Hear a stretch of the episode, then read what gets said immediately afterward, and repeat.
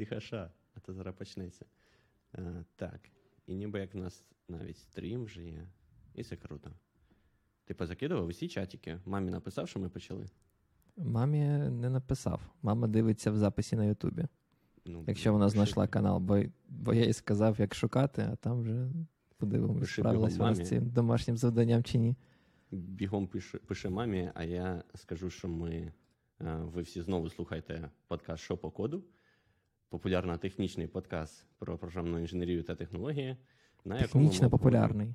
Технічно популярний, пардон. От для цього у нас тут існує пан Ігор, який мене е, виправляє, а також пан Роман. Скажи привіт. Всім привіт.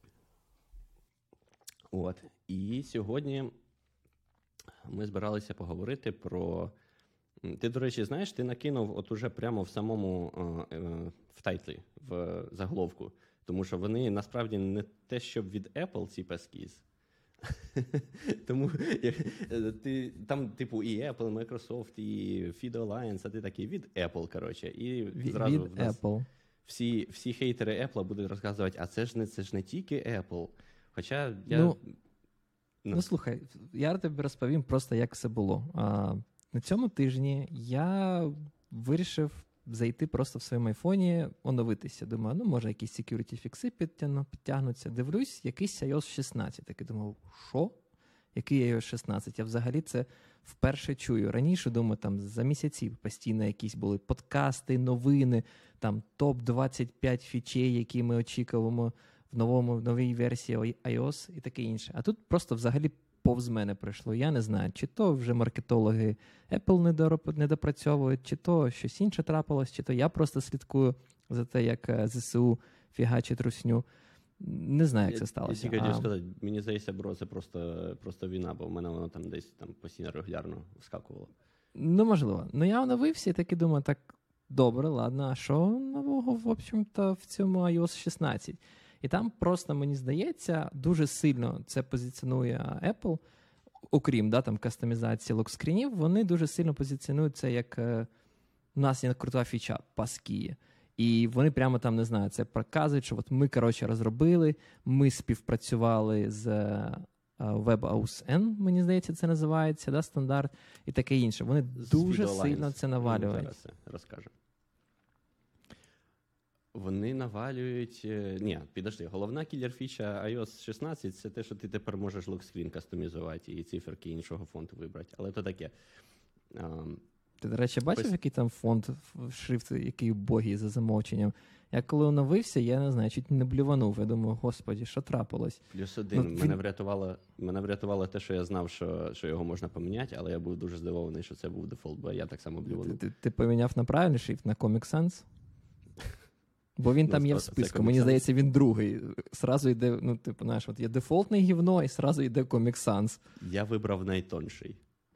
О, ну. От ти до нього звик. Мені здається, це той шрифт, який був до того, да? Можливо. Ну, блін, коротше, Apple, е, Apple дійсно штовхає цю штуку дуже активно, але мені здається, знаєш, оскільки це все вони на презентаціях, так чи інакше з такими з фанфарами об'являють.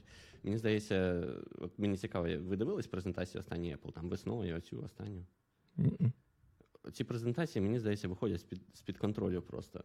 Бо зараз я розкажу про що я маю на увазі. От там був Стів Джобс, він робив е, красиві презентації, він любив, типу, так, комплексно до них підходить, щоб був вау-ефект, щоб це все. І потім, проти, потім прийшов е, Тім Кук. І я не з тих традиціоналістів, що знаєш, там, от раніше Джобс, порядок був нахуй не то, що зараз. Але вони почали, типу, полірувати ці презентації, і зараз дополірувались до того, що вони, блін, місцями дуже дивні стали. От просто, я не знаю, це, мабуть, треба показати. Ви бачили на, здається, весняній презентації цього їхнього пана Крейга Федеріні, як він, е, як він там біжить, коли представляє е, iPad. Зараз я десь цей Не шматочок знаю, про знайду. що ти. Але це, це просто сорян. Це просто дикий зашквар. А, коротше, вони дода- почали додавати якісь дивні такі історії в е, саму презентацію, що тепер це все якось виглядає. Я просто запущу, і зразу стане зрозуміло, що я маю на увазі. Next up, iPad OS.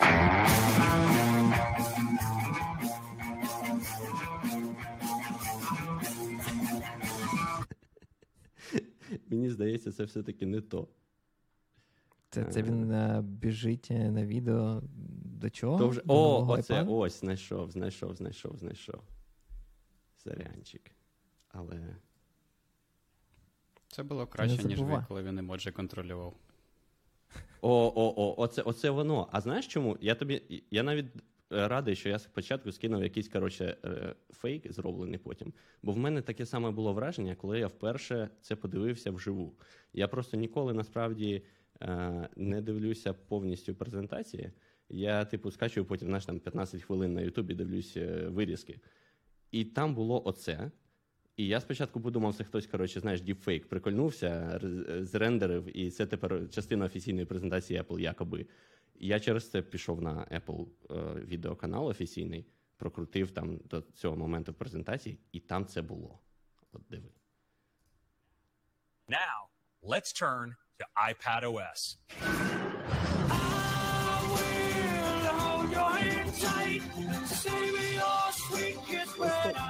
Що це таке? Я бачив це. Блін, я думав, я б бачив це, да. Нащо ти мені це нагадав? Моя голова, ну, зазвичай пам'ять просто старає весь це, цей. я тобі казав, крінж. що це зашквар. Просто що це за крінж? Що це за чувак, який пристаркуватого виду, але хоче там всіми непродніми способами, способами показати, як ніби він ще вдувабельний легінь. Знаєш, ну, типу, що, це таке? І, і В навіщо? нього є гроші, Це- він точно вдовабільний, не переживай за це. Окей, ну типу, навіщо це робити як частиною офіційної презентації? Це, це, це просто якийсь дикий зашквар. Я не знаю. Мене це Слухай, у всіх, у всіх повинен бути свій. А це, це, до речі, хто? Це був Тім Кук чи хто? це Кри- оцей чувак. Да. Ні, це Крейг Федеріні. Це той чувак, який там постійно Mac показує, iPad показує. Ага. Він тепер, типу, в них головний така Ну, ну, говоряща так, інженерна голова. Розумієш, вони просто хочуть зробити якусь фішечку. Був Джобс, в нього була що там, чорна водолазка, кеди і джинси. Типу, що придумати цим чувакам? Крінж, в них, типу, своя фішечка. Кожного року ми будемо показувати вам крінжові відосики. Просто це так не вписується, розумієш? Це я б я б ну, зрозумів, якби це був там Google або там Samsung, які завжди там підколюють Apple, які там орієнтуються типу на молодіжність і оце все. А Apple завжди ніби як, типу, ми серйозні чуваки, е, ну, позиціонували себе раніше. І тут тепер оце, коротше, чудо, секс-сімвол, блін. Потім наступне було на останній презентації теж е, такий, такий момент, який мене трохи цей неоднозначно я на нього відреагував. Там, коротше, на презентації Apple Watch Ultra частину про нього розповідала жінка, що класно, вагітна, добре вагітна. Я на спец, ну мені здається, місяць 8-9 десь там, в якомусь полі. І, мабуть, у них була ну, intention, як це, наміри в них були показати, що, типу, дивіться, ми, значить, тут е, е, добре ставимось там до жінок, до того, що їм там потрібно дітей, ми їх потім приймаємо. Окей. Але якщо чесно, мені здається, якщо ти хочеш показати своє добре ставлення до. Або навіть не так, не показати добре ставлення, а просто ставитись добре до своїх е, працівників, ти їх відпускаєш, коли в них діти. І типу приймаєш їх, там, хай вони в декреті побудуть з дітьми, хоч це чоловік, хоч це жінка, і потім ти їх приймаєш без якоїсь, якихось е, збитків знаєш, для їхньої кар'єри. А тут, коротше, е, ця жінка стоїть на, в цьому полі, розповідає про Apple Watch, і в мене мозок, знаєш, одразу до це домальовує, типу, ш- закулісся, що відбувалося за кадром. І, і, за кадром це мені здалось, е, виглядало десь так. Знаєш, вона така, типу, чуваки, мені через пару тижнів народжувати. Може, хтось інший запише це, запише презентацію. Взагалі я в туалет хочу. А вони такі пиздуй в поле і записую, бо звільнен нахер. От в мене таке враження було. Я не знаю, треба якось дівчат, може, в ідеалі вагітних запросити спитати в них, що вони думають, але мене це якось не, е, не дуже затронуло. Я І- тільки хотів нагадати, що після того я вже вдруге помітив, що цей випуск повинен бути е, помічений як explicit. Так це ж у нас дефолт всі, ні? Серйозно? Та ні, мені здається, на Ютубі у нас досі не explicit матеріал. А, я завжди Бачимо, просто ми. цілився на не те, ро- що він експлісіт. А, окей, ну ладно. У нас же ж не дитячий контент. Ти що, не дай Бог сидіти побачить. Про пескіз оце. Про... Ні, ну ладно, пескіз ще добре, але там от, минулого разу ми там про Spring і Java говорили. Це ж ти що? Чи не дай Бог діти побачити цього чувака, да, який біжить презентувати. Я тобі кажу, це якась щось нездорове. От. І останнє, чому я згадав про Apple презентації? Тому що так само про Pesquise говорили на WWDC, на Apple конференції е, для розробників, і там так само без крінжа не обійшлося. Я не знаю, де вони знайшли цього чувака, який розказував про ці Pesquise, але він виглядає як просто абсолютний робот. Це, знаєш, над Марком Цукербергом прикалується, що він такий, типу, неприродні якісь в нього там дії, і рухи. Він абсолютно нормальний гуманоїд порівняно з, цим чуваком. Я от прям Так, так, так все гірше. Я, тобі розказую. Я ж таки думаю, треба підготувати, ну, підготуватися до цього випуску. Думаю, я запропонував тему з паскіями. Нічого не зрозумів. Я, я дійсно сподіваюся, що хлопці ви мені поясните. Але таки думаю, ні, ну треба ж спробувати. Пішов, знайшов офіційну презентацію а, Worldwide Developer Conference від Apple, а, де цей чувак, і Боже, він так повільно розмовляє. Я просто шукав, і мені здається, коротше, треба судити Apple за це, бо вони не додали кнопку пришвидшити в 5 разів. Бо ну, це капець. Просто 30 хвилин мого життя було wasted. сорян. А я зараз навіть покажу, яким чином. Hi, I'm Garrett, an engineer on the authentication experience team. And in this video, I'm excited to talk about passkeys. Блін, от, от реально, ну подивись на ці рухи. От знову таки, моя свідомість знову домальовує, що відбувається за кулісям і, і за кадром. Е, особливо в момент, коли він оцим дрожащим голосом каже: I'm so excited about Pesquise. За кадром, коротше, на нього направлений кулемет, і вся його сім'я в заручниках. І, і йому сказали, типу, чувак, ти маєш виглядати, як ніби ти дуже excited з приводу Pesquise. І він такий, блін, да, я дуже excited. Я, я, Я, не думаю, знаю. так і було. Бо знаєш що, він, якщо там подивитися, коли він буде розказувати, як все це працює, він, до речі, зробив декілька помилок. Він не так розказав, як працює паспорт аутентифікація. Це ну, він реально дуже стрьомно виглядає на цьому відео, тому я не знаю. Але Apple треба щось з цим робити. Треба якось природніше робити, бо це зашквар просто. От. Що Добре. ви пристали до інженера? Працюють як можуть. Та він не інженер. я ж кажу, я певен, що на нього просто там просто кулемет наставили, і він через. Я впевнений, що він не інженер. Це звичайний маркетолог, який просто прикидується інженером, каже: ну бо ну дивіться, це, це конференція для розробників. Ну що ти вийдеш і скажеш, я маркетолог, привіт, я сьогодні буду вам розповідати, як працює ця технологія. На тебе ніхто чут, ну, слухати не буде. Чи ви думаєте, ви такі інженера заставили? То той інженер розробив ці паски, і ну, він не хоче виходити перед аудиторією, щось там розповідати. Ну, Щоб, загалом, щоб потім пацани на шоп, на шоп-коди стібалися з нього, що він робот. загалом це логічно, і я б погодився, але просто по тому, як він наляканий, мені здається, що е, Apple хотіли таки додати оцієї, знаєш, автентичності, і вони таки взяли наляканого інженера, коротше, і е, запихнули його в відос. І він через це дрожащим голосом каже, що як він схвильований про паскіз. От, але коротше, що таке паскіз? Паскіз вони мають нам полегшити е, автентифікацію на сайти, і на відміну від усіх інших е, голосних заяв про те, що е, ми замінимо, значить, ці. Замінимо паролі, і більше вам паролі використовувати не доведеться. Оце, мабуть, має якийсь реальний шанс реально це зробити. Причому не приховати паролі, як там в більшості всяких гучних маркетологових маркетингових заявах, а прям реально з часом повністю від них відмовитись, щоб їх взагалі не існувало.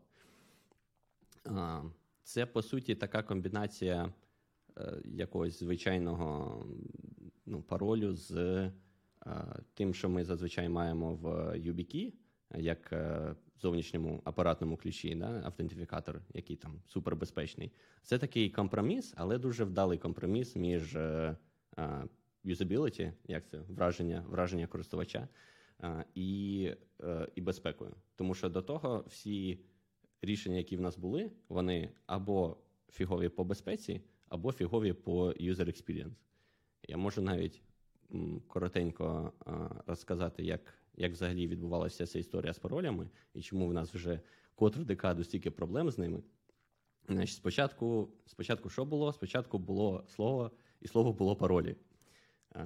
У нас почали з'являтися сайти на, е, в інтернеті, до яких треба було якось розділяти е, доступ. Насправді, спочатку взагалі мейнфрейми, і там треба було е, розділяти доступ між між користувачами по якомусь примітивному password, тобто слову слову доступі. Але розповсюдження це вже застало з інтернетом. І з паролями, крім того, що люди не вміють їх добре придумувати, вони погано їх запам'ятовують. Основна е, проблема з часом стала така, що е, якщо навіть користувач там придумав складний пароль і використовує його на сайті, е, ще залежить від того, наскільки безпечно цей сайт зберігає пароль. Бо якщо його там зламають або його база даних витече, так ці паролі тепер доступні зловмисникам. І індустрія дуже довго придумувала методи, як надійніше зберегти ці паролі, щоб вони були найнайдійніший спосіб це зберігати в BTC Passwords, да. Ну, до речі, коли ж так і було, до того, як Shadow почали робити. Е, не, ну, не Shadow, як це коротше, коли вони вже хешували ці паролі. Да? Вони там колись-колись давно а, е, були прямо в відкритому виді. Бо, типу, тільки ж root має доступ, тому все нормально. Ну, щось це є, колись той. Хотів швидко сказати, я mm-hmm. колись отримав лист щастя, і у тайтлі був мій пароль. Тобто на якомусь сервісі він утік, і це було дуже коротше. Я одразу прокинувся, коли його побачив. Пішов швидко міняти всюди-всюди, де він був. Хоча на той момент він залишився, це, мабуть, дуже старий пароль був, і він залишився, мабуть, лише в тих місцях, які не дуже були а, важливі, але все одно. А буває таке, що досі існують сервіси, які ти на них реєструєшся, а вони тобі присилають імейл, кажуть, чувак, ось твій імейл, а ось твій пароль. І у відкритому виді присилають тобі пароль.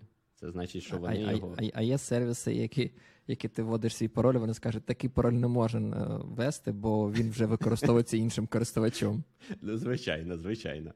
От. Але тим не менше, це реальна проблема, тому що. Е, як би ти не робив там найкращі практики зберігання паролю, його там завертав в хеш-функції, там е, обсолений він тебе оперчений, там все все супер, все все класно якщо користувач перевикористовує пароль на іншому сайті, в якого не так все класно, то або навіть на 10 сайтах, да, то вся безпека звертається до того, е, де найменш захищений сайт, тому що його зламають, потім спробують цей пароль е, з імейлом користувача на твоєму сайті, і все. Е, користувач втрачає аккаунт, йому сумно, ти втрачаєш довіру користувача, тобі сумно, а зловмисник з вас усіх рже. Через це почали придумувати якийсь спосіб, як, е, от, е, виходячи з того, що в зловмисника вже є пароль, тому що в реаліях е, таке трапляється, як можна запобігти доступу до аккаунту. Так? Ну слухай, перш... я, я просто угу. перш ніж ти перейдеш до там YubiKey і інших штук, я хотів би зазначити, що насправді один із механізмів, який теж використовує да, там класичну цю private key інфраструктуру, коли в тебе асиметрична криптографія, приватний публічний ключ є така штука, як TLS-аутентифікація.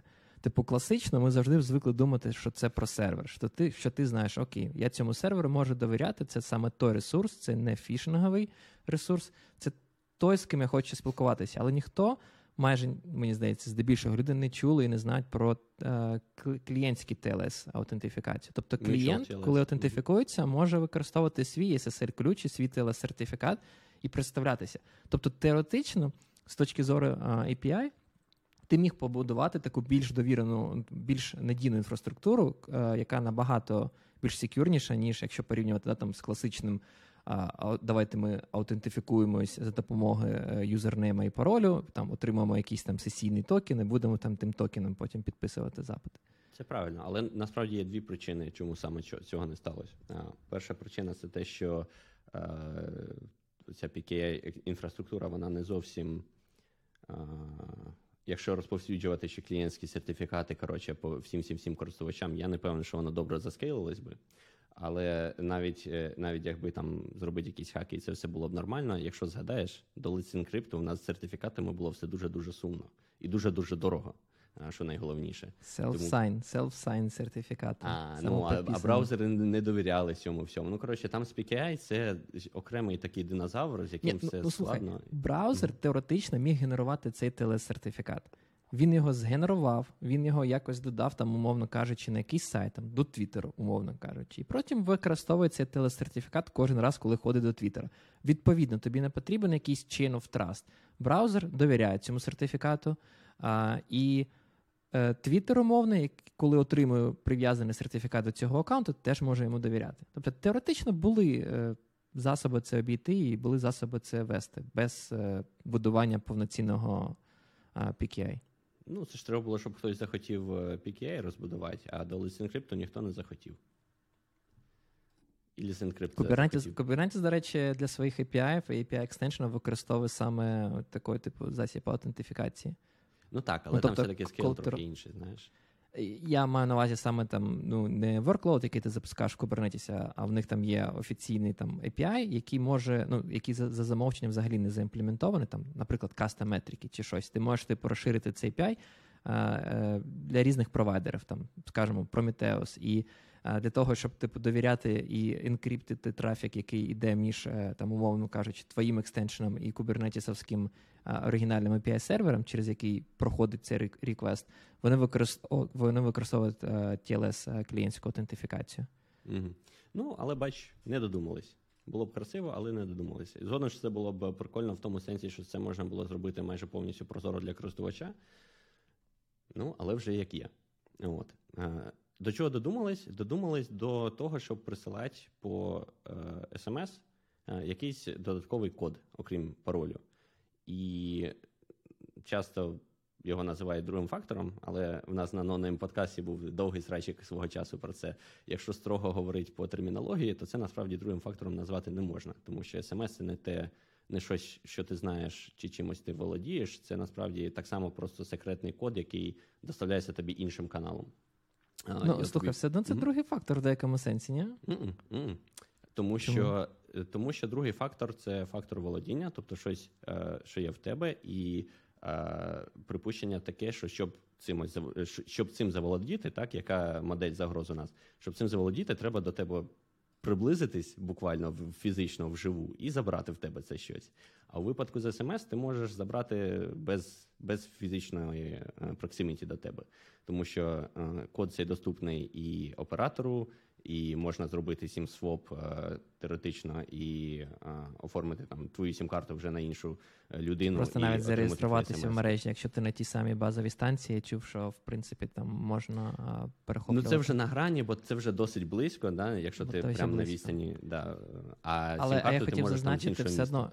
Я не погоджуюсь, що це не є другий фактор. Ну, типу, я не знаю, як там специфікація, що каже про це, але якщо подуматись, для мене це другий фактор, бо це не є пароль. Тобто Можна, я погоджуюсь, що це не є факт володіння, що це доволі поганий другий фактор, бо хтось інший його теж має. Але це плюс-мінус якийсь тут інший фактор.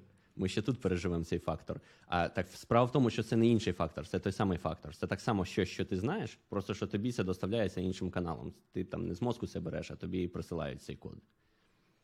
Тобто, тоді таке питання. Якщо в мене буде якісь security питання, да, там, як вони там, не знаю, дівоче прізвище моєї мами. Е, це це є другий фактор, чи це не другий фактор? О, це, це не є другий фактор, бо це так само щось, що ти знаєш. Він якось впливає на е, безпеку взагалі таких аккаунтів, якщо це не тільки пароль, а ще якийсь там е, більш-менш статичний. Чи це вважається, ну, оці, що оці взагалі питання, впливає?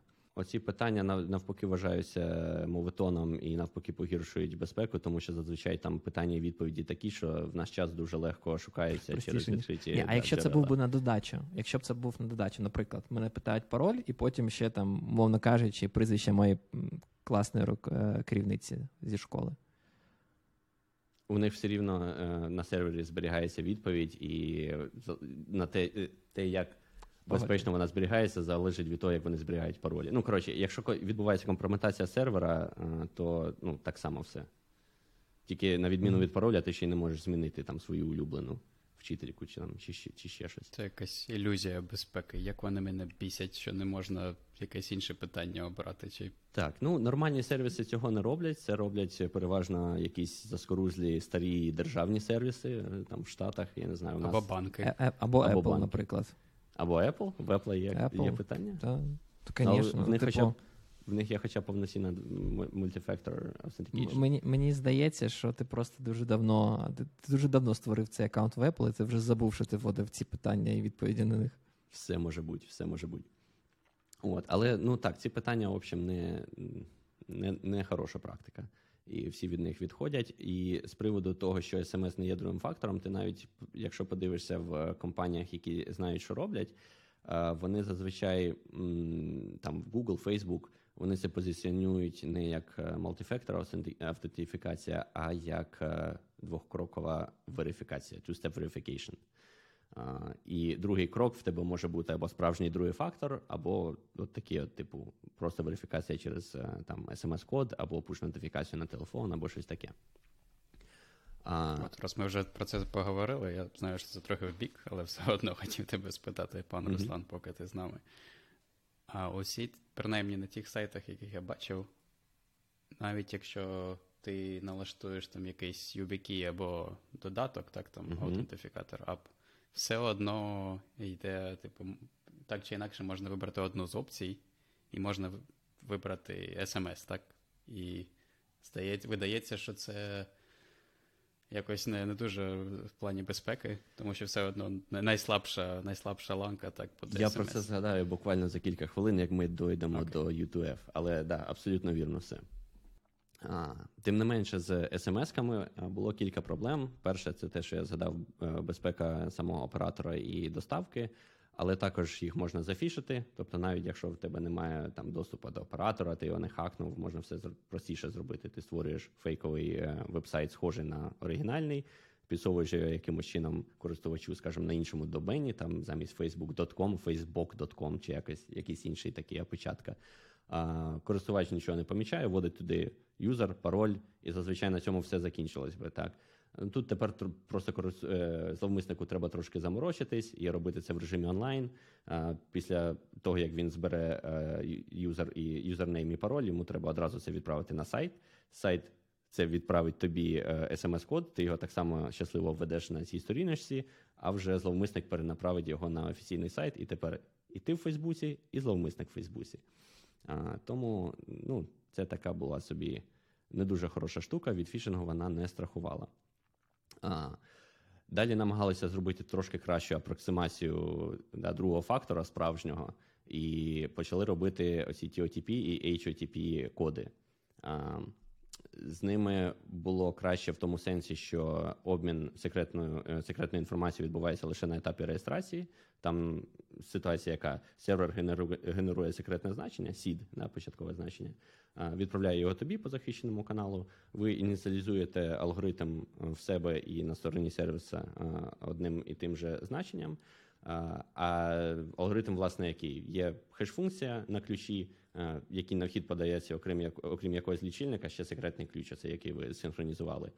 І формується якесь вихідне значення. Так, І ти кожен раз е, лічильник е, інкрементуєш, в тебе виявляється нове значення, і так само на сервері, на сервері, якщо вони співпадають, значить перевірка е, успішна. І спочатку робили просто... Я не зрозумів питання на рахунок лічильника. Де цей лічильник зберігається і хто його використовує? А от а з цим проблема. От перший придумали HMAC, One Time Password, HOTP. І там цей лічильник, от просто ніби як ну, ти можеш з нуля ініціалізувати да, на сервері, е, на е, клієнті користувача, і кожен раз, коли ти логінишся, він має інкрементуватися. А, uh-huh. Але з цим проблема, як ти задав, наприклад, якщо в тебе кілька пристроїв, там телефон, ноутбук і там планшет. Тепер вже якби є три лічильника, і серверу ну, потрібно за це всіма саме, слідкувати. Я думаю, ти, ти неправильно кажеш, це не про три пристрої, це якщо в тебе три аутентифікатори. Якщо ти хочеш е, користуватися аутентифікатором, да? ну мається на увазі, ти логінишся. Ну так, або окей, згоден, да. А, Але там, наприклад, е, часто ти, коли логінишся там на ноутбусі, ти не хочеш там бігти за телефоном. А, Що інша проблема смс там і, і, і такого іншого.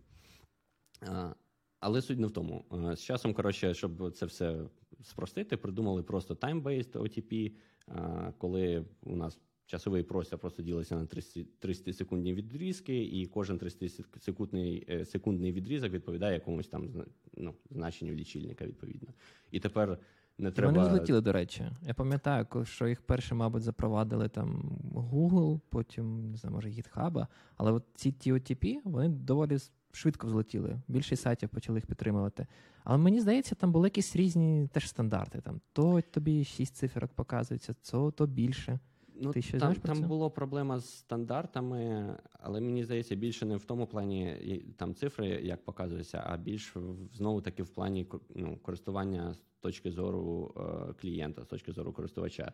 Наприклад, довгий час спочатку Google Аутентифікатор е, не мав способу якось е, експортувати і перенести е, всі ці е, ну, ініціалізовані власне значення на якийсь інший пристрій. Через те, якщо ти змінюєш телефон або його втрачаєш, ти втрачаєш всі свої другі фактори. А, і це було дуже незручно. І в тебе єдиний спосіб був це іти на кожен сайт, на якому ти додав якби другий фактор, і вручну переініціалізувати його на інший пристрій. А якщо ти його загубив, а не просто купив новий телефон, то це ще проблемніше, бо тепер ну, тобі треба якось там відновлювати коротше, е, пароль, відновлювати доступ. Все, і все просто. було Мені проблемно. здається, ти живеш в якихось фіктивних реаліях. Я тобі розкажу, як вирішують цю проблему українські банки.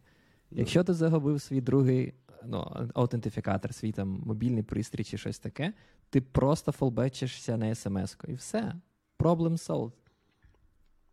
Це теж. А, і, і до цього ми теж ось ось ось зараз дійдемо. Це, в принципі, те саме, що, про що Рома питав.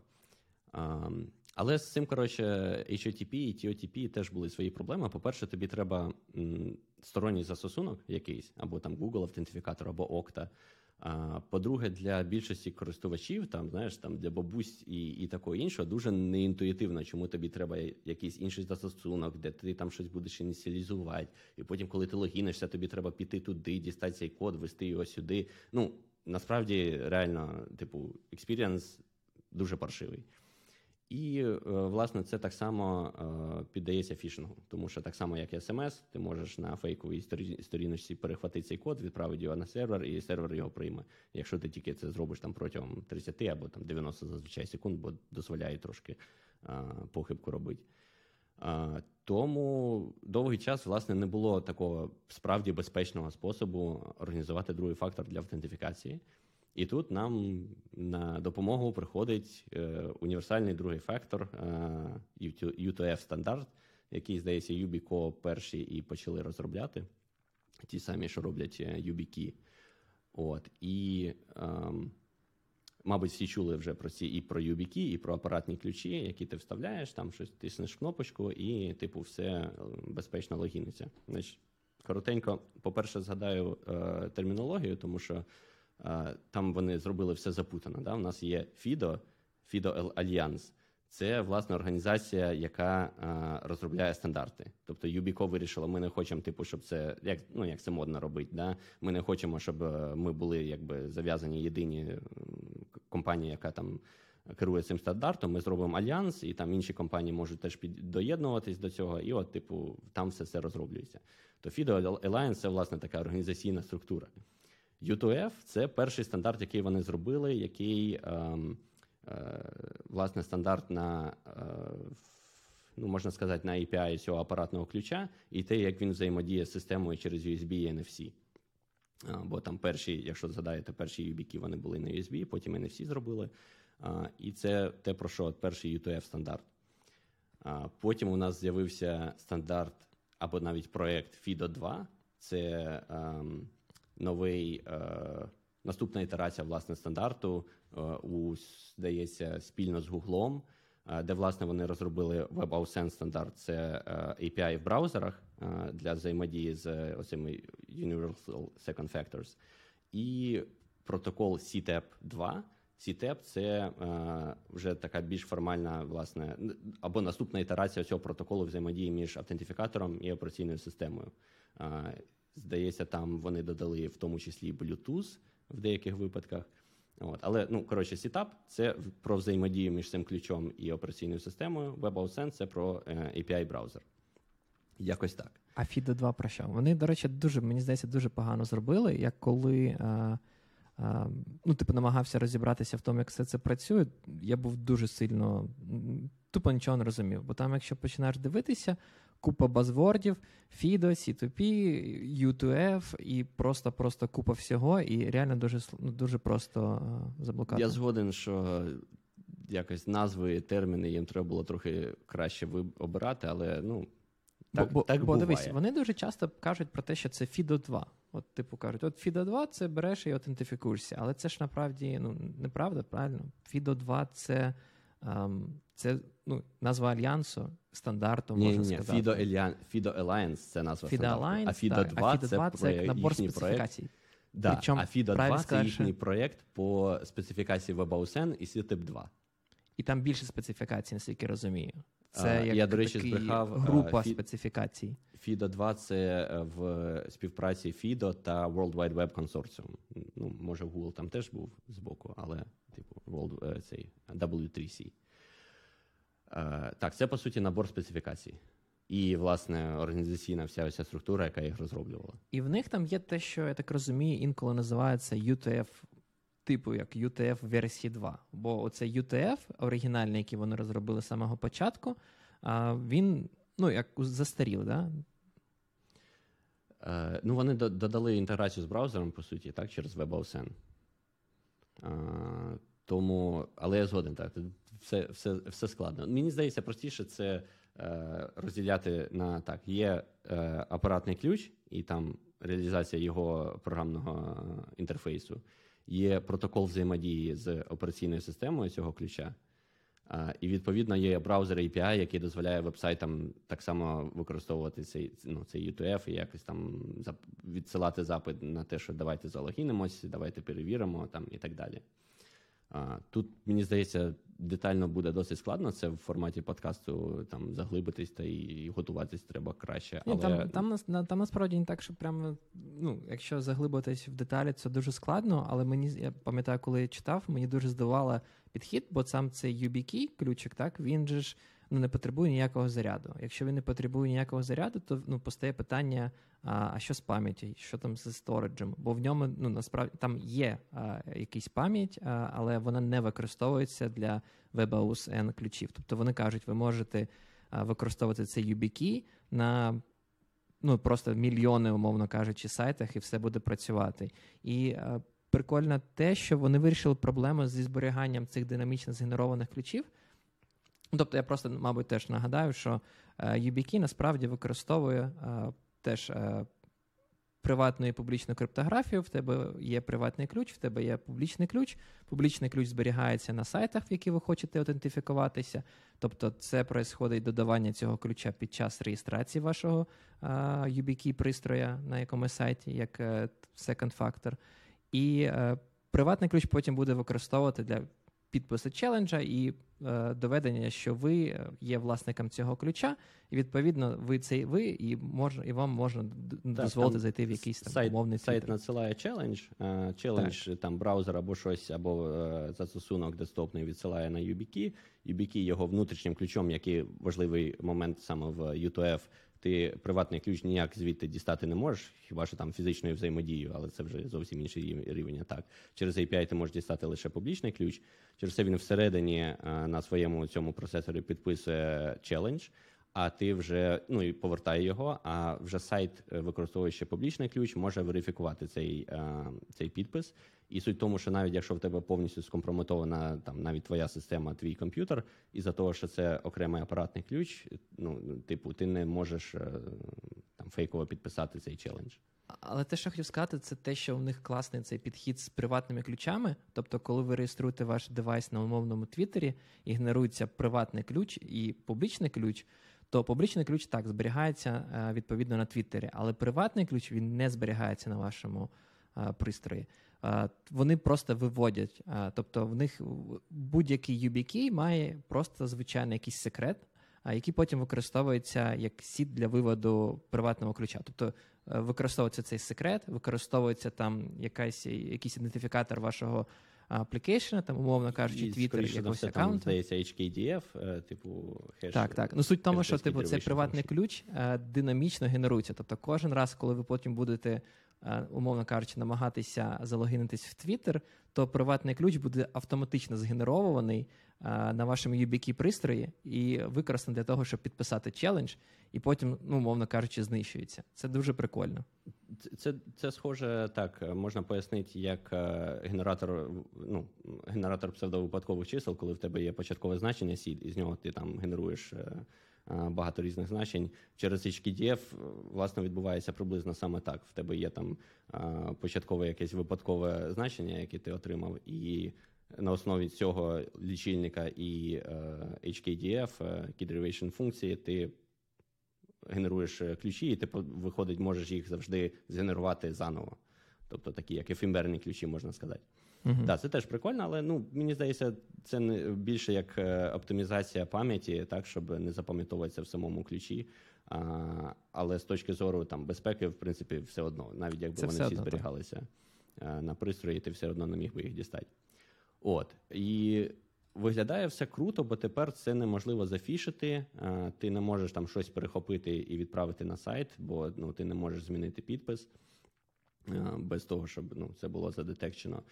І ти не можеш е, змусити клієнта згенерувати підпис на якийсь довільний челендж, тому що в усіх цих ключах тобі треба зробити.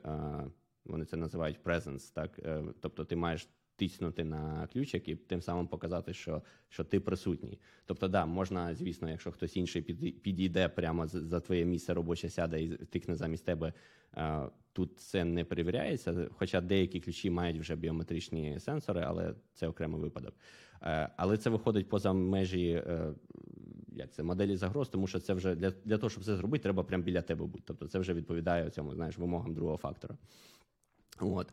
Але з ними теж е, проблеми.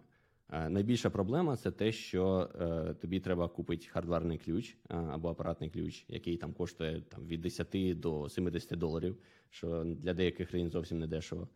Тобі в ідеалі їх треба купити кілька да, для для резервної копії, так би мовити, якщо в тебе один загубиться чи чи зламається, а загубити їх дуже просто. В тебе довгий час не всі пристрої підтримувались. Тобто, ти, наприклад, міг NFC ключ е, використати в там з Android, але з Apple Apple довго там сторонні реалізації через NFC не дозволяв робити. Тобто там тільки Apple міг користувати своїм NFC модулем. А, ну і звісно, я ще хотів зазначити mm-hmm. таку штуку, що коли ми сказали, що що треба купити YubiKey хоча б два, як бекап, а це просто зазначити, що зробити копію цього ключа як бекап софтварний просто неможливо. Тобто ви не можете купити один ключ, зробити бекап і потім думати, ой, ну якщо я загублю, я просто піду куплю новий ключ і просто якось е, встановлю копію. Бо основна ідея YubiKey в тому, що е, ці девайси копію зробити неможливо. Ну, повинно бути неможливо. Це дуже класно, що ти задав, тому що якраз е, один е, з рішень PESKIS, те, що їх можна скопіювати, і це такий ще один компроміс. Um, да, YubiKey треба було б реєструвати на кожному сайті окремо всі, які у вас є. І відповідно, якщо там один зламався, його так само треба перереєстровувати на кожному сайті, і це все дуже незручно. Uh, і, власне, через оце все е, сайти робили звичайно компроміс, тому що ну уяви, скільки б людей е, там губили б ці юбіки. По-перше, скільки людей їх навіть купили б і налаштували б, а з тих, відповідно, скільки б їх там загубили, зламали і ще щось. Через те всі сайти дозволяли зазвичай використовувати альтернативно, а деякі й вимагали е, мати якийсь е, резервний спосіб е, логіну або через смс, або через ще щось. Всі ці фактори вони слабкіші з точки зору безпеки. І відповідно е, використання UTF повністю нівелювалося, навіть якщо ти його купиш і налаштуєш. Все одно, якщо в тебе є е, резервний варіант доступу через смс, то ну, зловмисник буде спробувати ламати те, а не твій U2F е. Через це з ними коротше був повний фейл в плані user experience. Тому вони не злетіли. Але вони все ще залишаються най, найбезпечнішим якби другим справжнім другим фактором, можна так сказати. І тут ми підходимо до вирішення всіх наших проблем, до світлого майбутнього, до passkeys, або як їх перекласти, е, ключі доступу, мабуть. Коротше, ідея була в чому? Зрозуміло було, що треба якісь компроміси робити, щоб виправити проблеми, які існують. І е, з часом е, вирішили е, зібратись Apple, Google і Microsoft. І подумали, що а в нас в кожного є екосистема. Да, В Microsoft своя там Windows екосистема, в Apple, Google, е, вірніше, в Google там Android, е, Chromebook і так далі. Е, і в Apple, відповідно, Apple екосистема. І ми можемо е, використати ну, наш контроль над над кожною з екосистем, щоб якось це все діло підвести до е, загальної сумісності і зняти необхідність користувача. Е, якісь купувати додаткові пристрої, щось там робити, е, там налаштовувати, а просто зробити власне все за нього. І що вони зробили? Вони розширили е, цей стандарт з там використанням UTF і так далі. І тепер в тебе автентифікатором може бути не лише апаратний пристрій, а і твій там телефон, твій MacBook, твій Chromebook і і так далі. Тут мені здається, Ти знаєш, там угу. є якісь вимоги специфічні до того, до, до цього хардверу, чи, чи будь-який. От, це найтуманніша така е, історія, тому що, схоже, дійсно, як Рома чи чи Ігор на початку сказав, це все проштовхувала Apple, тому що дотик Apple от відчувається в усьому, що вони зробили. Вони дуже заморочились там усіми можливими там user flow, усіма можливими випадками користування, щоб це було там зручно і красиво. І якщо ти зараз там пошукаєш пески, тобі зазвичай е, першим випадає інформація саме від Apple, Воно в них вже представлене на всіх їхніх офіційних конференціях. В них є документація, в них е, все це представлено і, і готове до використання а в інших якось не так. Я прожав, до речі, з е, презентації на FIDO Alliance, яку робив з приводу цих е, PESKeys, і там був один слайд, де, типу, е, скріншот, знаєш, з кожної платформи, як це виглядає. То от випла вже, типу, це реальний скріншот, де там все красивенько, UI, а потім в Windows це просто концепт рендер, і в е, Google це теж скріншот, але такий, знаєш, голий HTML без CSS, коротше, такі вирве око формочки. Коротше. Тому, очевидно, було, мені здається, що Apple це все хотів підвести під свою екосистему, але для того, щоб це все працювало глобально, їм довелося це з цими всякими нічібродами, типу там Google і Microsoft, співпрацювати. Через це ну, вони це зробили. Ну, Просто слухай. роблять інженери для інженерів без вашого CSS. Ну, так, да, гугловий підхід. Якщо б вони якось не почали ну, там, співпрацювати з Windows, Google і іншими, це був би зашквар. Я не знаю, я би цим би гівном би просто не користувався, бо я згоден, ніхто не користувався. Паролі, які працюють тільки на ну, екосистемі Apple, це ну такое собі. Є таке, але просто повертаючи, чому я про це згадав, тому що відповіді на питання, от як це буде в Apple екосистемі, зазвичай є. Наприклад, е, ці ключі вони в Apple будуть синхронізуватися через е, iCloud Keychain.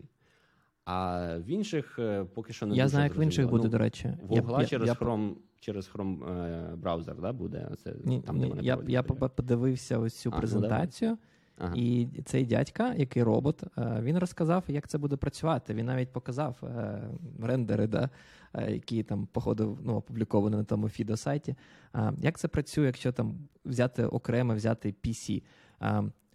Вони все показали, що ну, наприклад, вони як вважають, що якщо це ви, то ж, скоріш за все, у вас буде macOS, MacBook і iOS. І все працює просто дуже класно. Але вони кажуть: а що, якщо вам потрібно залогінитись на, на скажімо, машині друга, у якого PC на Windows? І от я я прямо бачив це, знаєш, так. Це ще. Що це? PC на Windows. От. І вони показали, як це працює. Працює це наступним чином. А, Якщо зазвичай, да, там, якщо там ти на екосистемі Apple і ти е, на полі username е, тапаєш, воно сразу тобі каже, що о, а я знаю, що для цього сайту, для цього е, додатку мобільного є е, якісь passkeys. Заповнити, ти кажеш, так, заповнити і аутентифікуватись. А якщо це, умовно кажучи, PC на Windows, е, як в якому, то username, звісно, не буде нічого доповнювати, не буде ніякого autofill а і таке інше. Е, ти повинен ввести свій юзернейм повністю, як є нажати далі. А, І після цього воно може побачити, що для цього username а є якісь passkeys, і сказати: а хочеш ти залогінитись через через паски. Так. І сервер тобі повертає а, QR-код. І як це працює далі? Далі працює це так, що ти цей QR-код скануєш е, на своєму айфоні, і через iPhone дозволяєш аутентифікуватись через паски, які в тебе ну, зберігаються на айфоні, відповідно. А, Я спочатку, якщо чесно, дуже сильно так скептично до цього був е, настроєний, бо я думаю, ну слухай, це це що означає, що в них є якийсь там Apple сервер, і вони через цей Apple сервер якось обмінюються інформацією, ну, умовно кажучи, да, там PC-шник друга і відповідно ваш iPhone. Але ні, вони насправді цей QR-код, е, е, коротше, PC-шник і ваш iPhone, вони створюють через Bluetooth канал.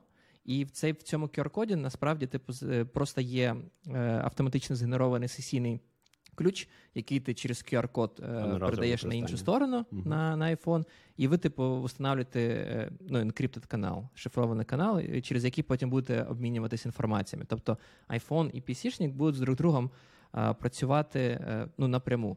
І вони ще преподносять це як фішку велику, в тому сенсі, що не тільки що сервер ніякий не вовлічен в цей обмін, а це це те, що у вас є proximity proof, що ви так, знаходитесь ви... зараз поруч з цим девайсом, де ви хочете залогінитись. Що обидва е, пристрої власне знаходяться Пристрій, поруч е, один з одним. Так, і це, до речі, якраз частина цього нового CTAP 2 протоколу тому що спочатку вони не хотіли робити, вони не хотіли е, робити Bluetooth в е, оцих апаратних ключиках, тому що вони порахували, що це дуже проблемно. Там реалізація Bluetooth е, дуже ну її складно реалізувати на маленьких якимось якихось обмежених апаратних. Штуках і ну через це просто вирішили не не мати проблеми з цим всім. Але вони вирішили, що типу великі виробники, типу там Google, Apple, вони на своїх телефонах всі проблеми з е, Bluetooth вже там відладили, і власне там проблеми з енерго, ну, з енергозатратами немає, тому що телефон і так постійно користується Bluetooth. І через це вирішили для цього для нової ітерації і для PESKeys зробити так оцю фішечку через е, через Bluetooth, яка дозволяє автентифікати між собою власне пристрої, і довести, що вони поряд, і, і що вони ваші. Що дуже прикольно. У мене навіть на арчі Bluetooth працює. Я не зрозумів, що значить навіть. На арчі все працює. Так, так, так. Це це в нас на на, інший на інший епізод зберігається, да? там Apple проти проти Арча. От. І, власне... З січня місяця жодного розриву, чи як там було на масіки. Так. Тому, власне, ці PESKeys, вони працюють приблизно на такому самому принципі. Там так само генерується а, кожний PASKey – це власне ключова пара, а, приватний ключ і публічний ключ. А, публічний ключ реєструється з сервером віддаленим там з нашим сайтом. Вони зберігаються на пристрої, але не обов'язково в цьому окремому апаратному пристрої, е, тому їх можна скопіювати. І як саме вони копіюються, це вже залежить від екосистеми. Так, в Apple це буде через Keychain, там в Google це, мабуть, буде через Chrome і їхню оцей, там синхронізацію паролів. Windows там, мабуть, теж якийсь є.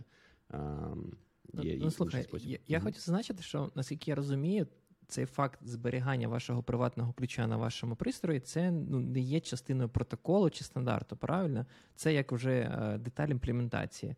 Ну тобто, мовно кажучи, стандарт каже про те, що у вас повинна використовуватись е, private public key е, криптографія, що приватний ключ використовується там для підпису челенджа, і що сервер там буде використовувати ваш відомий публічний ключ для верифікації цього челенджа. Ну, стандарт просто а говорить, саме що факт це... того, що угу приватний ключ, чи він зберігається, чи він, наприклад, буде генеруватися на літу, як у випадку YubiKey, наскільки я розумію, гіпотетично це ну, не є частиною специфікації. Е, ну, Більше того, там частиною специфікації дозволяються різні е, алгоритми. Тобто, якщо це там Apple, я знаю, використовує CDSA з там SHA-256, це не єдиний алгоритм, який можна використовувати. Але так, мені здається, вони просто кажуть: е, я, якщо чесно, повністю новий стандарт ще не читав. Але ну, як вони раніше роблять, то вони просто говорять автентифікатор. Так, в нас є автентифікатор, це той пристрій, який може бути і YubiKey, і тепер iPhone, і там ваш MacBook. І є Reliant Party, це власне сайт, який покладається на ці паски, які у вас згенеровані для автентифікації. Через це типу Reliant Party. Але так, е, саме як це має зберігатись, мені здається, для того, щоб дозволити е, різним екосистемам це підтримувати, вони тут дозволили трохи степені свободи. І я чому і кажу, що для Apple значно більше якось, або в усякому разі доступніша інформація. Для інших поки що це не дуже доступно. Я так зрозумів, якщо Apple говорить, що ось ми викатуємо iOS 16 і там наш новий macOS, і там вже все є то коли там це буде в Google і в Windows, я я не знаю, наприклад. Може, може теж десь є, але мені не попадало. До речі, знаєте, як Keychain працює? Бо там здається, в цій презентації чи той статті, яку Ігор скидував, було написано, що в Keychain вони зберігають ці секрети а, зашифрованому вигляді якось. А, Я так розумію, що якщо вони зашифровані, то зашифровані вони ключем, який лише в тебе на цьому пристрої, але того ключа немає на іншому пристрої. І тому, коли ти коли ти синхронізуєш в кейчейн, воно синхронізується вже з зашифрованим. А як ти його розшифровуєш на там своєму ноутбуці? 99% е, я впевнений, що вони використовують твій Apple Password від аккаунта як е, ключ для а, підпису. Ну, по факту, не як ключ, да, пароль, а вони виводять з вашого паролю, скоріш за все, ключ. І шифрують їм. Можливо. Можливо. Вони Можливо. там стверджують, що у Apple нема доступу до цього ключа. І вони, ні, наприклад, ну так не нема. Так Пар- пароль ж. Uh, ну, ну дивись, просто я я можу сказати. Uh, сама проблема да, паролів, навіть звичайних паролів. Uh, Apple давно синхронізував свої паролі для Wi-Fi, для Safari. Вони всі зберігаються відповідно, як насправді і в Chrome, і в Firefox. Але я так розумію, вони ж не зберігаються, тобто не повинен Apple мати чи чи Google, чи Firefox е, доступ до твоїх паролів, їм потрібно використовувати якісь мастер-кі для підпису. Дуже часто е, деякі системи, ну, вони раніше казали, що окей, давати мастер-кі, ми будемо запрашувати окремо до логіну паролю. Але потім це було дуже неюзабільно, бо багато людей не розуміли, що в чому різниця. В мене є пароль від сервісу, в мене є окремо якийсь мастер-кій, вони не розуміють, як це все працює під капотом. Тому багато сервісів, навіть ProtonMail, перейшли на те, що а давайте будемо мати один пароль, а просто для end-to-end encryption будемо створювати encryption key, ну, виводити з вашого паролю. Тобто ти локально просто там підтверджуєш дотиком пальця так або своїм обличчям, те, що можна а. дати доступ до Ну, спочатку Це, дивись, спочатку ти вводиш пароль, я наскільки я розумію, коли логінишся да, для до, для iCloud, iChain і таке інше.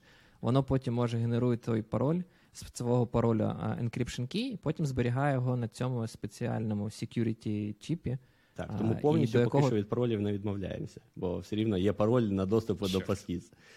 Але тут, до речі, важливий факт, який ми, мені здається, явно не проговорили, це те, що тепер, ем, е, оскільки в нас більшість пристроїв мають тепер або Touch ID, або Face ID, або ще щось, якісь верифікацію підтримків, так е, відбитків пальця, то в нас тепер, коли ми використовуємо паски, не просто йде е, presence тест, що хтось сидить за пристроєм, а ще й верифікація конкретного користувача. Тобто ти маєш там своїм відбитком або там своїм фейсом підтвердити, що так, я дозволяю використання паски і логін через нього. Тому тепер, типу, це трошки таке безпечніша штука. А, От. І що що ще ми не проговорили? А, Тепер, коротше, в нас виходить, е, диви, яка красива картина. В нас компрометація сервера нічого, ні до чого не призводить. Е, хіба що до того, що зловмисник тепер зможе підтвердити, там, є у вас пески чи немає. Але ну, це йому нічого не дає. Хіба що він там контролює ваш цільовий сервер, вебсайт, до якого ви звертаєтесь, але тоді це вже і так немає. немає ну, Слухай, з юбіків така ж сама штука. Ну, Компроментація тобі ніяк не допоможе. З YubiKey так. Просто що з YubiKey проблема в плані того, що його е, складно використовувати, а тут тобі не треба купувати додаткові пристрої. Власне, нічого не треба робити. Тобі просто достатньо зайти на твій сайт, як завжди. До, до речі, але ж ці паски, а, то як вони працюють, вони дуже сильно нагадують YubiKey, цей типу FIDO стандарт і WebAuthn. Ну це по суті тобто програмна реалізація YubiKey. Так, і мені, до речі, через це і цікаво, чи можна чи може використовувати YubiKey тепер для аутентифікації? Можна. От якраз е, я до цього хотів е, підійти. Тобто, в нас які плюси? Дуже зручно користуватись, їх можна скопіювати там на інші пристрої і таким самим чином ну, зробити як резервні копії, фактично. Причому це робиться автоматично через е, там способи, які надаються вашою екосистемою, будь це там Apple чи Google. Вам досить просто е, енролити нові пристрої. Тобто, перший, е, і до речі, коли ти розказував про QR-код, да, про цю ініціалізацію, якби коли ти через новий пристрій логінишся, там дуже прикольно зроблено. Тобто, ти можеш спочатку залогінитись через скажімо, давай, щоб було зрозуміліше ситуація. Ти вже залогінений через iPhone, хочеш залогінитись через якийсь комп'ютер, е, скажімо, сторонній там в бібліотеці, не не твій власний. Ти заходиш на вебсайт, вводиш е, свій юзернейм, він тобі каже: О, а в тебе вже є зареєстрований на телефоні паски. Хочеш його використати? Ти кажеш так. Комп'ютер зв'язується з телефоном, ти оце все проходиш, підтверджуєш використання паски і логінишся. І далі ти можеш або додати паски на той ноутбук, або не додавати його. Тобто, якщо ти з чужого ноутбуку або комп'ютера, ти його не додаєш, ти просто залогінився свого телефону, покористувався, вилогінився в ідеалі е, і все. А що, а що якщо... ти означаєш додати на пристрій, я щось не дуже зрозумів? Е, ти е, після того, як логінишся через телефон на вебсайт, Вебсайт тобі пропонує згенерувати паски вже на тому пристрої, з якого ти щойно залогінився, вже на на, на там комп'ютері, а не на телефоні. Тобто, ти хочеш сказати, що умовний комп'ютер може виступати як е, паский е, вендор, типу як паский девайс? Ну, звичайно. ну, Відповідно, як аутентифікатор, так? Ні, ну якщо ти в екосистемі, зрозуміло. Якщо це там якась стара вінда, яка цього не підтримує, то ні. Зрозуміло, що пристрій має це підтримувати. Але мається на увазі, якщо це не твій пристрій, а там не знаю, ти через чийсь ноутбук тимчасово Я заходиш. просто чомусь думав, що для них це дуже важливо, щоб в тебе залишалась біометрія. Ну, тобто, відповідно, що цей паски він ще додатково захищен ваш, е, вашим Face ID ну, або ну, Touch ID. Ну правильно, якщо в тебе Windows, це буде Windows Hello. Якщо в тебе е, там... Windows Hello. Windows Hello це Face ID тільки від Windows, від е, Microsoft. Sorry, не, не, не знаю. Ну, у них не. теж є камера, яка теж, типу, тебе. Там, типу, твій фейс. Да, да, да. Я просто використовую дуже багато Windows. Для мене це запускалка Steam, Я постійно граю в ігри тільки на Windows, але в мене там немає Windows. Ну, правильно. Як це ну, може ти... вімкнути? Тому що ти збираєш е, сам, а є ці ж ну, майкрософтовські девайси, типу там Surface і так далі, які якби як в Apple, да? це вже сформований девайс, а не конструктор, який зібраний mm-hmm. там самотужки. Так а, тоді добре, тоді питання наступне. А, Чи є ось це типу це Windows Hello, чи є а, це необхідне, необхідності для того, щоб працював цей passkey? Тобто може я просто на звичайному пристрої на Вінді додати, ну, використовувати цю вінду як аутентифікатор, чи не можу? Ні, наскільки я зрозумів, то то ні, але знов таки, тут це залежить від Windows, і від Windows я не бачив інформації. Тобто, це вирішує своєю екосистемою, грубо кажучи. На Apple це завжди через е, біометрію. Я не я ну майже впевнений, що стандарт вимагає біометрію скрізь. А те, як вони там, хто і як це реалізує, це вже окреме питання. А, У мене є ще вкид. Та ну підожди, дай же закінчить. Ну давай. От. Е, ми поговорили про те, що можна робити резервні копії, про те, що це фактично крос-екосистемна штука, що ти можеш да, там, з, маючи логін на айфоні, потім залогінитись через віндовий комп'ютер, і якщо він підтримує це, створити на ньому паски, і наступного разу тобі вже не треба буде телефон, ти зможеш по цьому паски на цьому комп'ютері логінитись, е, що дуже зручно ти захищаєшся від фішингу, і ти навіть в тебе є якийсь типу збереження приватності, тому що а, оцей discoverable passkey, він робиться на, я так зрозумів, зі сторони клієнта.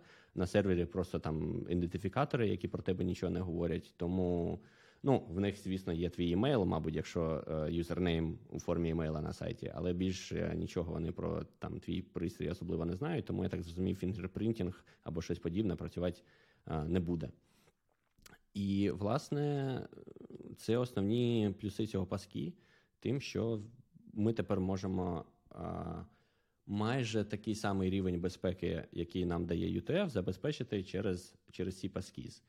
Найслабша їхня а, сторона це от саме синхронізація між пристроями, тому що тепер може а, ти, хоча захищений від фішингу між якби сервером і тобою, але все ще відкриті варіанти, якщо хтось там не знаю.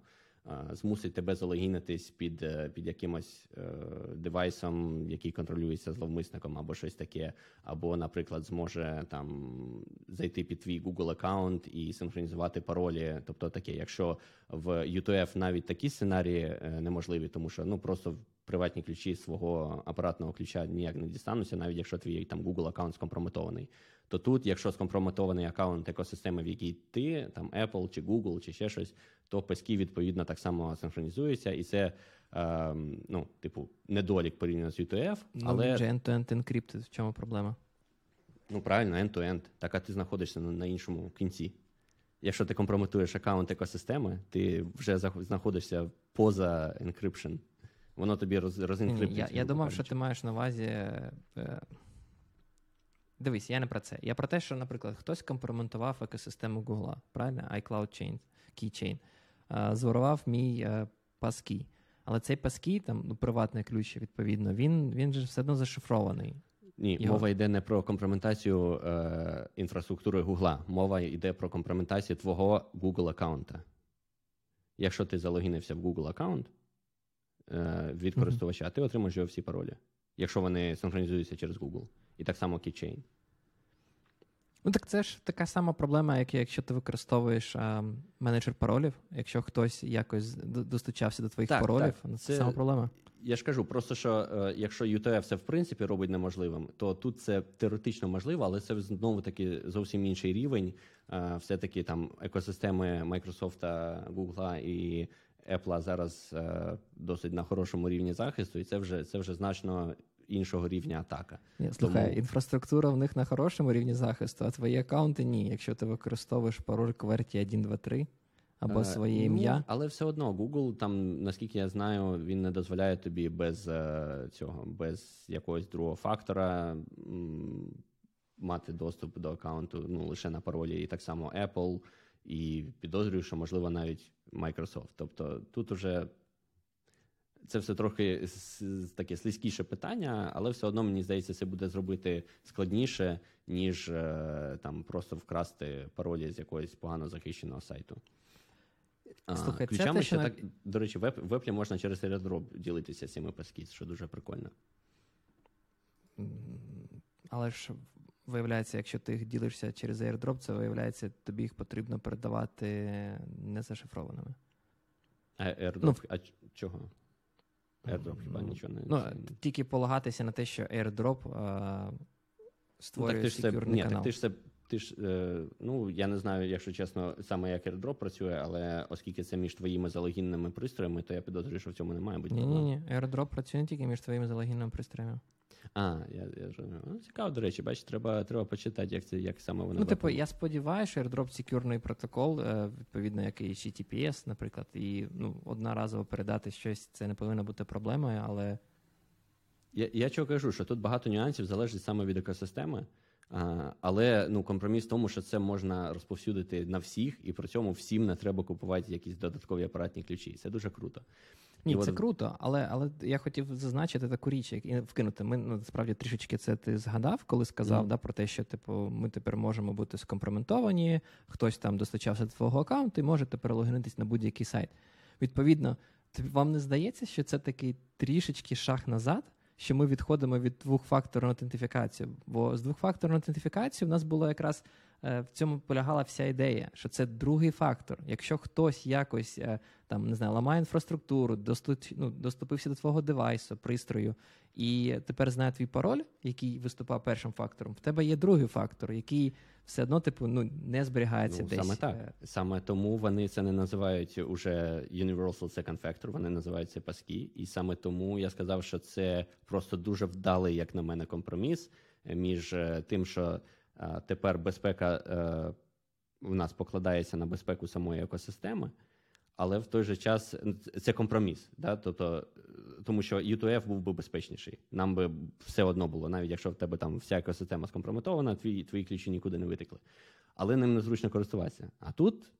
З одного боку, ми замикаємось на безпеці екосистеми, з іншого боку, нам нічого не треба робити для цієї додаткової безпеки. І через це це такий е, ну, компроміс, який для середнього користувача, середньостатистичного, буде дуже-дуже вигідний. Е, По-перше, це з часом фактично вб'є, мабуть, парольні менеджери, тому що ну, тепер їх просто не треба буде мати. Тепер кожна. Та ні, ні, не вб'є, не думаю. Ну, в смислі не треба мати. Ну як так? А, А, навіщо? Екосистема за тебе все робить. Навіщо тобі ну, яка ще? екосистема? Мені Що не треба живуть в 35 доларів платити за? OnePassword. Мені не треба 35 доларів платити за OnePassword, якщо в мене е, Apple Це, це, все поки, робить це мене. поки ти сидиш тут. Як тільки в тебе буде Windows машина, чи Android телефон, чи щось інше, ти просто будеш матюкатися, плюватися. Так чому в Android ж воно ж теж буде синхронізуватися через Google? Так це буде інша екосистема, в тебе буде синхронізуватися екосистема Google. В цьому ж Ну, проблема. Так, а я або там, або там. А, ну, смысле, А якщо або тобі там, треба там. крос екосистем, ти ж теж можеш. Ну, крос за- екосистем. Як це Ну, буде робити? Тільки що ж розповідали. Пан Ігор, ти, ти не слухаєш? Я що, Ти сам розповідав, як це працює. Е, От та схема з QR-кодом, вона працює крос екосистему. Ти можеш, е, якщо залогінений через iPhone, ти можеш залогінитись там Ну, через ну, мені потрібно зб... Ні, я не про це. Про те, що в цьому Ну. випадку я використовую екосистему тільки Apple, і всі мої паски е, зберігаються тільки на Apple. Ні, так якщо ти на Windows залогінився і згенерував там паски, тепер він в Windows твоїй екосистемі той паски буде теж синхронізуватись. Так я ж не хочу тепер ходити і на кожен девайс генерувати окремі паски. Так, а це, це робиться просто і, і природньо, коли ти перший раз логінишся, і все. І тобі ж не треба там, е, ну, як це, сам процес набагато простіший. Це не так, що тобі, тобі треба йти в інший застосунок, там генерувати пароль, його копіювати, вставляти, ще щось. а ти думаєш, ти просто нажав згенерувати, тільки- і воно згенерувало, і все. Ти думаєш, якщо я тільки згенерую ці паски на умовній Windows машині, то цей паски е, Windows зможе підтягнути і якось зберегти в е, Windows екосистему? Бач, відповідь тобі залежить від екосистеми. Я не знаю, як це буде Windows, бо мене Windows не їбе. Я знаю, що це буде працювати в Гуглі, я знаю, що це буде працювати в Apple. Якщо вам треба Windows, погугліть. Я не знаю. А? Ми, ми подкаст для дітей. Що ти лаєшся? В смислі, ми ж на початку обговорили, що ми експлісіт. Ну ладно, добре. От, але ну так, я ж я ж кажу, багато залежить від екосистеми, і в, і в цьому компроміс. Е, Буде залежати від того, як, Знаю. як Windows це все роб- Поки не зможе це селф-хостити і якось розмістити ці паски на своєму сервері, і щоб Apple з цим працював, і щоб Google з цим працював, і щоб Microsoft з цим працював, і щоб я з цим працював, я цим користуватись не буду. Так ніби не зможеш. Ну, дивись, будуть такі, коротше, це. Е, Я за відкриті Ретрогради. стандарти. будуть ретрогради, які. Мо- Так це ж стандарт. Відкритий ну, стандарт, ну ладно. Ну, коротше, буду, буду в Європейський суд жалітися, щоб е, Apple дозволив конфігурувати endpoint для зберігання цих пасків. Може, 10 років почекаю ще. Там нещодавно додали можливість змінювати дефолт, серв... дефолт браузер е, для, для iOS. Може, може, можна буде змінити її сервер, який Добре, пан, використовувати пан Ігор буде продовжувати користуватись е, парольними менеджерами. а Більшість нормальних людей зможе нагенерувати собі паскіз і з часом від е, паролів взагалі відмовитись. Е, ну, це я сібусь, але Тільки насправді там фішка. спитати. Да, фішка в тому, що якщо ти залогінений через вже кілька девайсів, ти по суті можеш е, повністю відмовитись від паролю. І ну, якщо це бекенд підтримує, а з часом вони мають таке е, по задумці в усякому разі підтримувати. І потім відновлення паролю, або в даному випадку паски, в тебе буде відбуватися знову таки через те, що е, ну, який спосіб надає твоя платформа. Тобто в Apple це буде iCloud Keychain Escrow, коли ти можеш там до них піти, сказати, ой, я втратив доступ до е, до iCloud, вони там якось коротше будуть через себе це відновлювати. І, по-моєму, це можливо тільки якщо в тебе все ще є якийсь працюючий твій девайс, тому що все ж в девайсі зашите. Просто що ти там не знаю, пароль забув до твого iCloud аккаунта чи щось таке. Знову таки, поки що не дуже зрозуміло, як це буде відбуватися там в інших екосистемах. Але ідея така, що в ідеалі коли-небудь, колись, я думаю, це буде не скоро, але теоретично колись це може статись, щоб ти повністю відмовився від паролю. Бо всі рішення до питання. цього. Е, Да, зараз я просто хотів сказати, що всі рішення до цього вони базувалися на тому, щоб не повністю відмовитися від паролю, а насправді просто щоб приховати їх, щоб ти їх якомога рідше е, використовував. Да, давай питання. Фінальне питання. Коли цим вже можна буде користуватися? Е, Хороше питання. От Apple каже, що от ми зараз релізимо iOS 16, новий macOS, і там вже це все буде. А ще ж треба, щоб е, сайти інтегрувалися. ні, ні, дивись. iOS вже зарелізен. А Так. тобі не потрібен і iOS, і macOS, щоб цим користуватися. Умовно кажучи, iOS 16 в мене вже встановлений на моєму е, айфоні, і відповідно я повинен вміти це використовувати. Якщо ти підеш на веб-сайт, який це вже підтримує, то Який це підтримує? Вони, до речі, декілька разів, е, я коли дивився знову ж таки презентацію цього робота, він казав, що будь-яка WebAuthn імплементація серверу підтримує цю штуку. Відповідно, якщо я знаю, що Twitter і GitHub під, підтримує YubiKey і відповідно WebAuthn, то що це означає? Що я можу піти і додати свій телефон е, паски? Ні, я думаю, е, вони мали на увазі, наскільки я зрозумів, що е, ну, WebAuthn підтримує, але ти, як розробник сайту, який використовує WebAuthn, все ще маєш налаштувати це через WebAuthn і, і ну, там, викликати правильні API. Тобто це не так, що автоматично, що якщо в тебе був колись WebAuthn для там, YubiKey, для U2F, то тепер ти автоматично PESKey підтримуєш. Все-таки якусь мінімальну роботу треба зробити, але вона має робитись на стороні серверу і там вебсайту, а не на стороні користувача. Тому, типу, з часом, коли більшість е, інтегрується, то це буде досить е, прозоро для користувача. І в цьому типу фішка. Слухай, я от тільки що пішов. це а, взлетить. В Safari, е, намагаюся залогінитись тепер е, в Twitter, і е, Twitter мені, коли питає, що я хочу використовувати як другий фактор, він мені питає, чи я хочу використовувати паски, чи я хочу використовувати свій security key. Але паски в мене ще нема. Не знаю. Це хто тебе Твіттер питає? Та Twitter питає. Тобто він таке враження, що паски може використовувати як е, другий фактор, але не, не як перший фактор. А, ну я думаю, я ж кажу, займе час, перш ніж е, вони прям від паролю відмовляться, бо я думаю, на початку це нереально. Але з часом, з розвитку екосистеми, е, це має бути досяжно. І суть в тому, що в нас же ж є ще е, ці. В нас все ще є YubiKey, в нас все ще є апаратні ключі.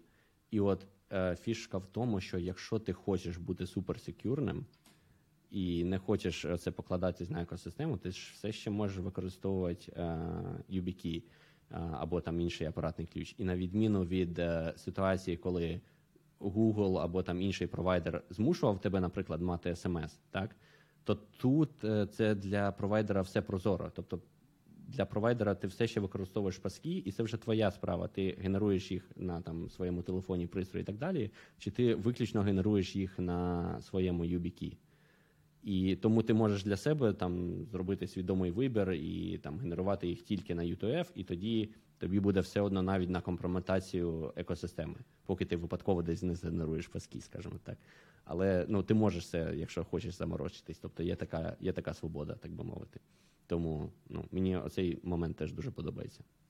І YubiKey з версії 5, вони всі це теж автоматом вміють робити. Тобто, якщо у вас там оцей YubiKey 5 Nano або щось таке, то ви зможете там паски також генерувати. Що ми вже більше години в ефірі? Може будемо ми щось взагалі закруглятися? засралися, що прям капець. Ти просто почав всю історію самих азів. Можна було почати з не знаю, з кам'яних людей. Ох, ну диви, ну знов я ну, коротше, антисеміти ви тут всі зібралися. Ми ж е, технічний подкаст, треба було, значить, все Технічні. по Ні, порядочку. я думаю, дуже прикольно поговорили. Якщо комусь ця тема інтересна, мені здається, дуже, дуже нормально розкрили ці Е. Мені особливо подобається, що весь час запису у нас е, був цей стрьомний кринжовий чувак саме в такій позі. От прям треба буде його зберегти на записі теж. Дуже добре описує презентація Apple зараз. Що, будемо закінчувати, бо мене вже вечеря чекає. Думаю, так. Смачного тобі. Дякую всім, хто з нами був. Хочу також перед тим, як ми завершимо, нагадати, щоб е, ми не забували, завдяки кому ми це все можемо робити. Е, Будь ласка, підтримуйте е, Збройні Сили України будь-якими методами, е, доступними вам, чи це через ваших знайомих, волонтерів, збори ваших друзів, або ж просто відправляйте на компетентні фонди допомоги, як то поверни живим. І вірте в перемогу, зважаючи на все, що відбувається. Сподіваюсь, вона все-таки буде за нами. І, і також підписуйтесь на цей канал, підписуйтесь на наш на нас е, на інших подкаст-платформах, підписуйтесь на наш телеграм-канал. Там ми розповсюджуємо різні новини з міра IT, які не обов'язково будуть обговорені в цьому подкасті. А, і також на цьому каналі принаймні я планую опублікувати декілька відео а, з різними інструкціями, як використовувати ті чи інші технології. Розповім про ці технології, і це не буде в форматі подкасту, більше як у форматі скрінкасту.